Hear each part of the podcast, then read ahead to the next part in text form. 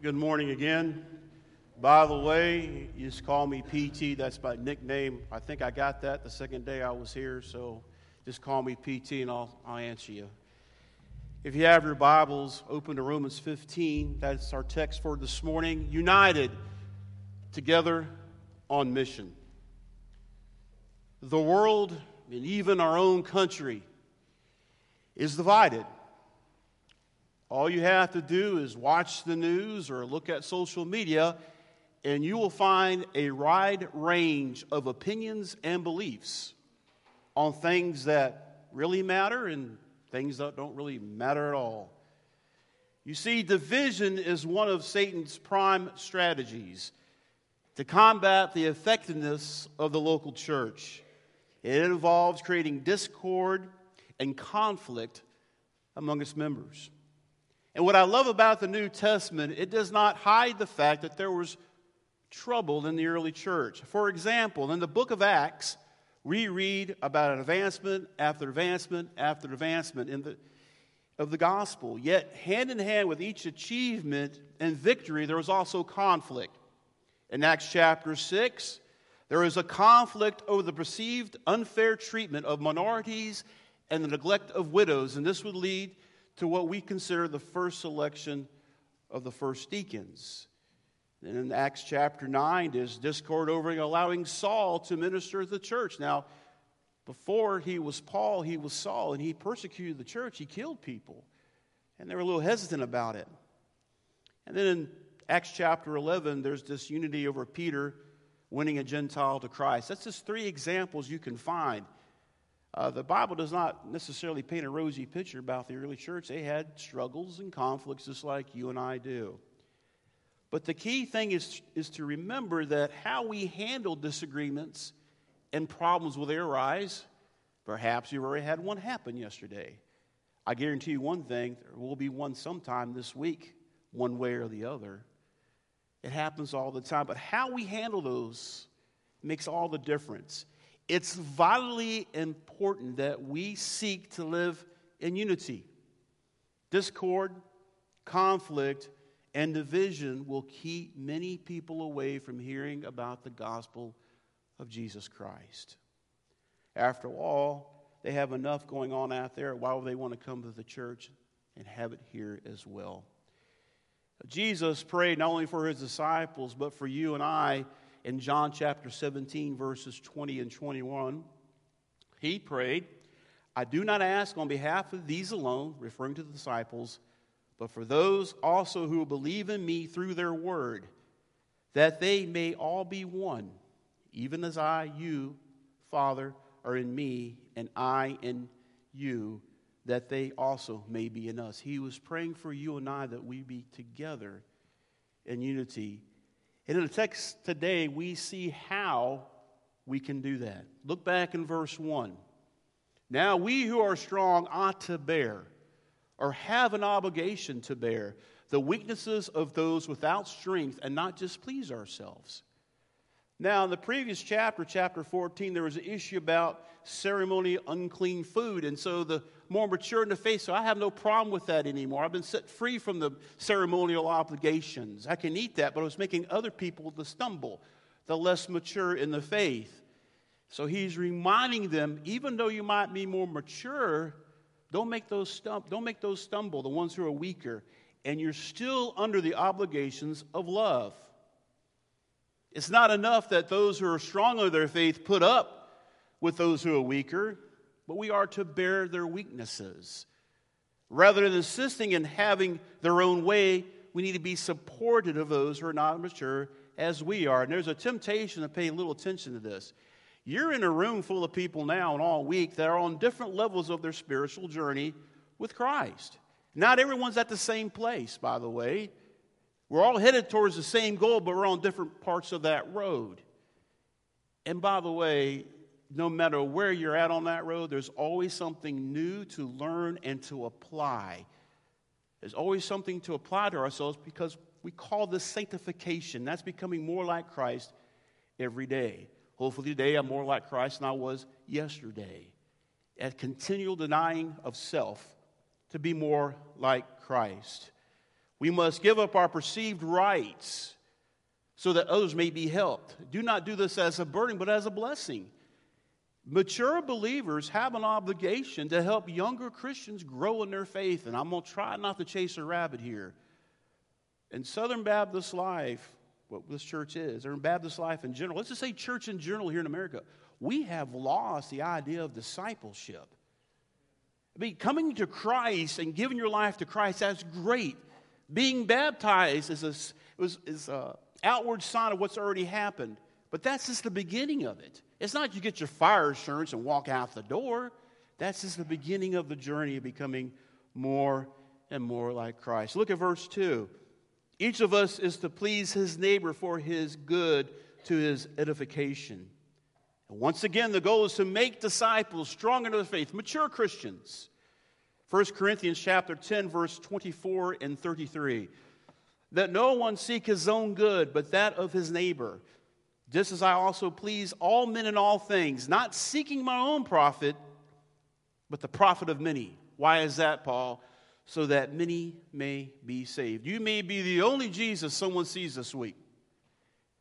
This is my first impact experience.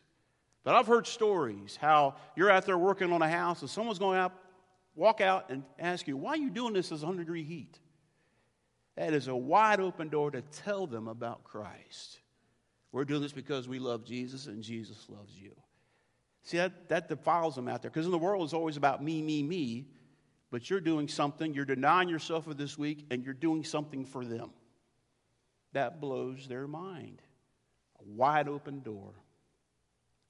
Speaking of Christ, in verse 3, he says, He's our example. Look what it says. For even Christ did not please himself, but as is written, the reproaches or insults of those who reproached you or insulted you fell upon me. Now, he's quoting Psalm chapter 69, verse 9 there, and he's showing us that the great example of self denial is Christ. Even when I'm preaching, I have to die to myself and uplift Christ. As John would say, I must decrease, but he must increase. There's nothing I can say to you that will change your mind or change your heart. Only the Holy Spirit, only God can do that. I don't think we should have laws in this country, but one problem Congress doesn't seem to get is that laws by themselves can't change a human heart. You cannot legislate morality, it has to come from God Himself. So, the point being here in verse 3 if the Son of God did not order his life as to please Himself, do what He wanted, how much more should we forego what we want to do and to follow the path of the suffering servant? Do you realize that he, he was God the entire time, but he laid down all the privileges of doing that? There is a, uh, I know a little humorous joke I know about that. You may have heard this, but there was a young man, he was in high school, a junior, and he didn't have a car, and he went to his dad and said, Dad, I, I'd like to save up for a car. Could you help me? And I'll get half and you get half. He goes, Okay, son, but there's three things I want you to do is I want you to get involved in a youth group, become the leader that God wants you to be.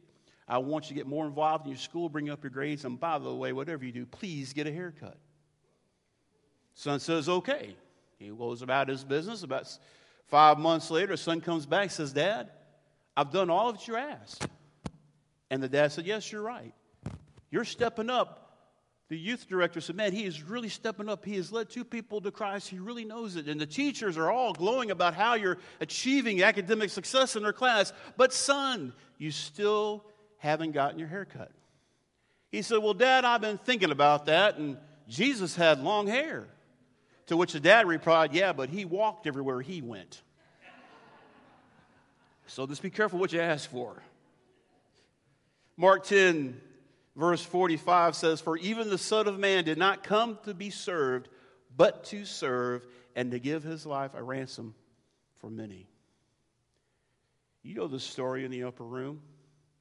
Jesus, girding an apron, knelt down, took the sandals off the disciples, and washed their feet. I'm not really encouraging you to do this, but here's a great way of putting it. After you go out and work all day, hot, tired, sweaty, pull off someone's foot in their socks and wash their feet. That's about as close as I can get as a good illustration. You know, Dr. Tony Evans, senior pastor of Oak Cliff Bible Fellowship, put it this way In Revelation, God discloses his truth. Through inspiration, he sees that it's recorded for us. And by the illumination of his spirit, he enables us to understand and apply it. And when you get all this working in your life, you'll be growing in a mature relationship with Christ. In other words, reads the Bible, that's a revelation. You have the Holy Spirit that illuminates Scripture for you, understanding. You do that. If you have that going and you understand it and you apply it, then you're going to grow as a Christian. And it's always baby steps. I had no idea I was going to be a preacher one day. My first baby step was getting up and speaking in front of people. Pastor said, That's great. Here's the announcements. Here, do them.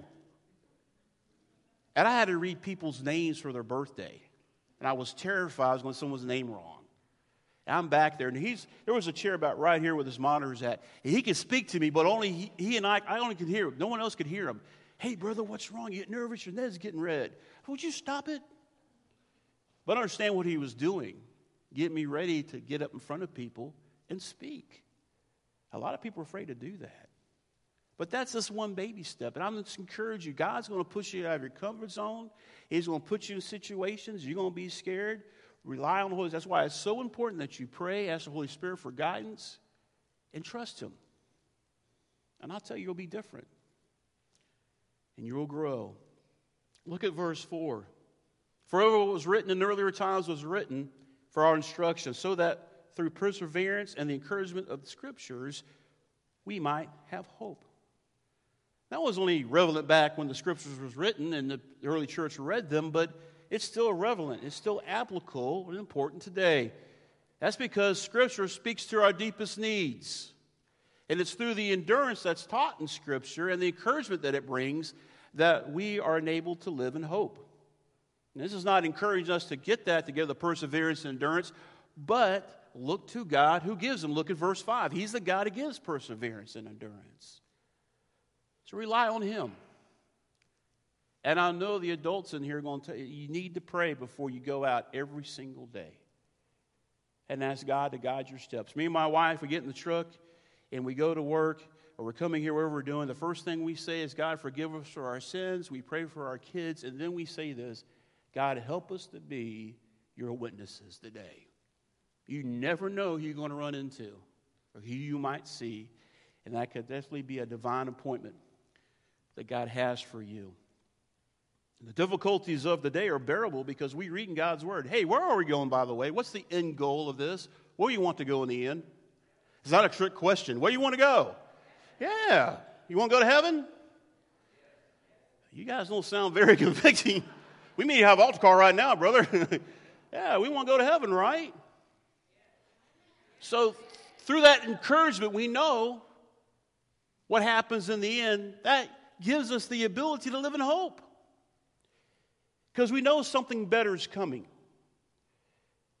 I've told the congregation this many, many times, but in heaven there's going to be no sin whatsoever, completely eradicated. No jealousy, no backbiting, no favoritism. What's that look like? I have no idea.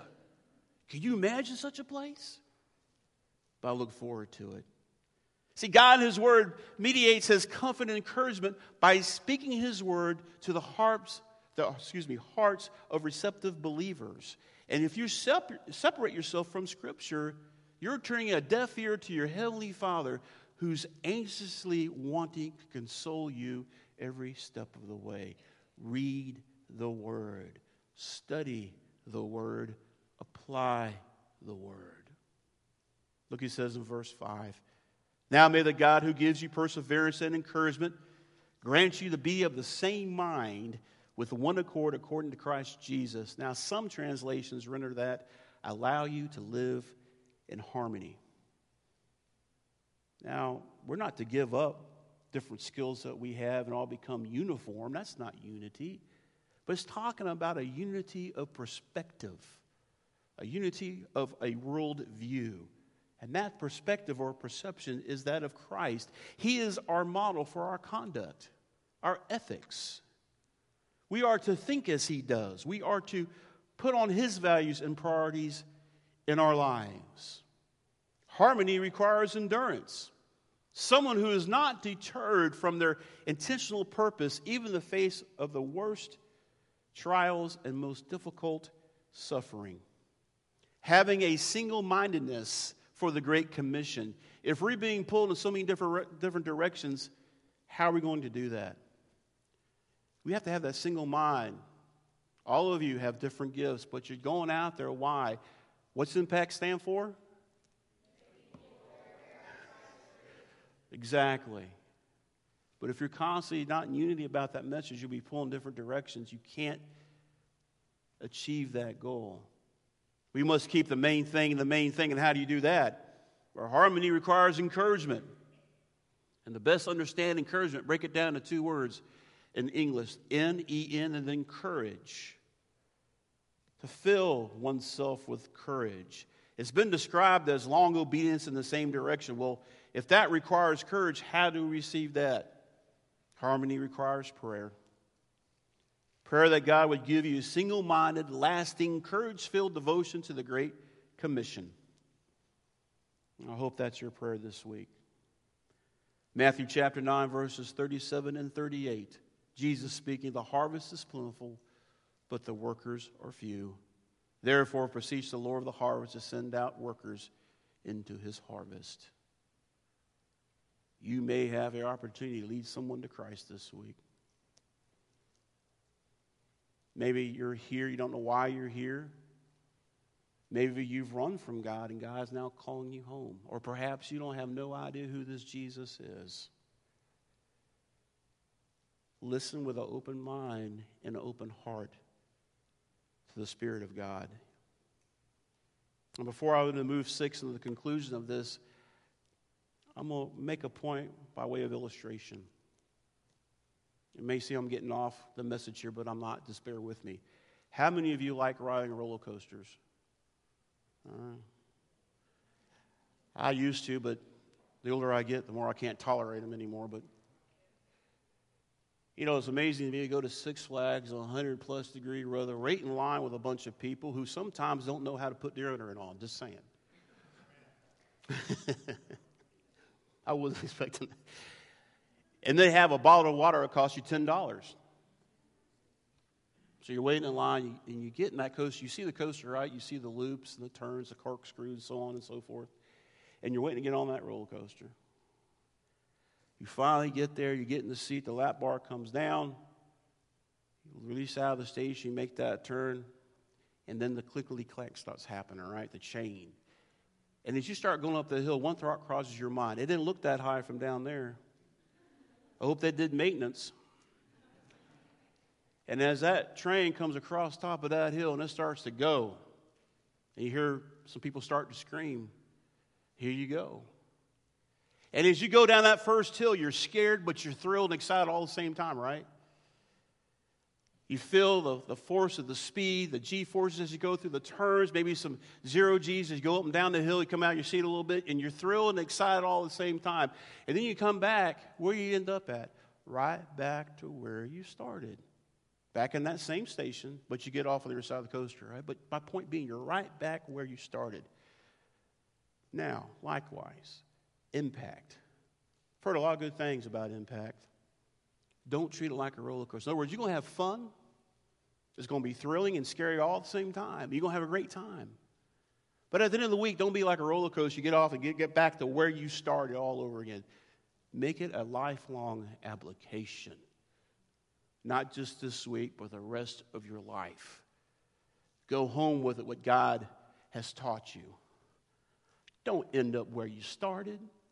God loves you. Yes, He do, but He also loves you so much not to leave you where you're at. I believe we have lost in here. I believe we have future preachers in here. I believe we have future Sunday school teachers in here. I see future leaders as I look out here. And even now, some of you are feeling that tug on your heart. But the decision is yours. Look how he ends at the conclusion. Why do all this? It's in the Greek called a hina clause, in order that, or so that with one accord you may, with one voice, glorify the God and Father of our Lord Jesus Christ. Christian unity produces a symphony of praise to God. My youngest daughter, she could pick up any instrument and play it. It's very musical. I've Been to many concerts. And the orchestra gets in there and they tune every instrument to the oboe, the note of A. Way back, centuries ago, they used a tuning fork, but now they use the oboe. And every instrument tunes their instrument to that, that same source. Because if they don't, and they tune to what they hear, when they start to play, it sounds terrible. Everybody's off. But when they tune it to that one instrument, everybody has that same tune. When the orchestra begins to play, you can hear the woodwinds over here, you can hear the low brass over here, you can hear the percussion, all playing different parts, but it's all in unison and it sounds so beautiful. Wow, that sounds great. Likewise, we all come from different backgrounds in here, right? Different education levels. Some of us live in different parts of Texas, some out of state of Texas. All of us with different spiritual gifts and skills. But when we tune ourselves to the Lord Jesus Christ and we point our life towards that goal, and all that diversity becomes beautiful unity. As all of us working together, not one part more important than the next, everybody doing what God's called them to do, working together, it's a beautiful symphony to God as we strive together to take out to the world the gospel of Jesus Christ. And to use a quote from a preacher from a long time ago, Charles Spurgeon, he would say, When you do that, you become part of the everlasting oratorio of the orchestra of the sky. That is my prayer for all of you here this week. All of you doing different projects, doing different things, but with one accord and with one voice, you are declaring who Jesus Christ is. Do you know who he is? Have you confessed your sins? Confession means it's agree with God. I've said this many times. All of us are sinners in this room. I can prove it very easily. How many in this room have ever told a lie? You're not raising your hand now, you're telling a lie. One of the Ten Commandments do not bear false witness. Have you ever gotten mad? Someone cut you off in traffic, and you may have used the Lord's name in vain. Take the holy God, his holy name, and use it as a filthy, profane word. Have you ever done that in anger? Well, I've done that. And one of I know you guys are. Mm-hmm. That's taking the Lord's name in vain. That's none of the Ten Commandments. And the book of James tells us we break one of them, we break them all. And the Bible also tells us the wages of sin is death. If I stand before God and I've broken his law, which we all have, will I be found guilty or innocent? Where will I go? And you don't want to say that too loud, do we? But Jesus paid my debt. full,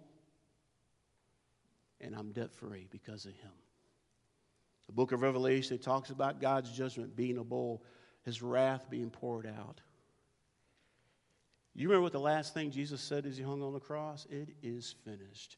It's like he took that bowl of God's wrath that we deserved and drank it all down and turned it upside down and said, It is finished. So we desperately need a Savior. If you do not know Him, in just a moment, I'm going to ask you to come. You don't have to come to me, go to one of your leaders. And give your life to Christ. Don't wait till you get cleaned up. Come as you are. And you won't find anyone here laughing at you or making fun of you. We'll come alongside of you or pray with you and yes, we'll even cry with you if need be. This is what this week is all about making disciples. Perhaps you've done that. What's keeping you back? You know the Old Testament stories? Can you imagine being there at the edge of the Red Sea and the pillar of fire coming down to hold the Egyptians back and the Red Sea part and you crossed on dry ground? Well, if I'd been there, I wouldn't have doubted. Oh, yeah, we've probably been with the rest of them. See, the God is the same God yesterday, and today, and tomorrow. And to ask a more personal question as we wrap all this up, are you tired just going through the motions? You know, insanity is described as doing the same thing over and over again, expecting different results. Why not break that cycle? Why not do it? And say, you know, I, I, I don't want to do this anymore. I don't play church anymore. I want to experience this God. God says if you seek Him with your whole heart, He'll make Himself known to you. And the congregation can tell you this. I always end my sermon this way. You can do all that. Nothing is stopping you but you. It all comes down to what you want to do. God wants you to come back. He loves you. His son died for you. He wants you in his family. What are you going to say? What's your response? I hope you answer in obedience to what God is calling you to do in this moment. Heavenly Father, we thank you for this day. And Father, I thank you for all the group that is here on Impact. Thank you for the kids. I thank you for the adult leaders that took time to bring them here. And Father, we thank you in advance of what you're going to do this week as they go out and serve others in the name of Christ. Father, I pray even now that your Spirit will continue to move, that you will search our hearts and search our minds. That, Father, we would make sure that we're on good standing with you, that we have a relationship with you, we hold nothing back. As we just sang, Jesus, you indeed paid it all, and all to you that we owe. May we respond in the way that will bring you glory. Continue to move and continue to speak, oh God. In Christ's name we pray. Amen. Would you stand with me, please?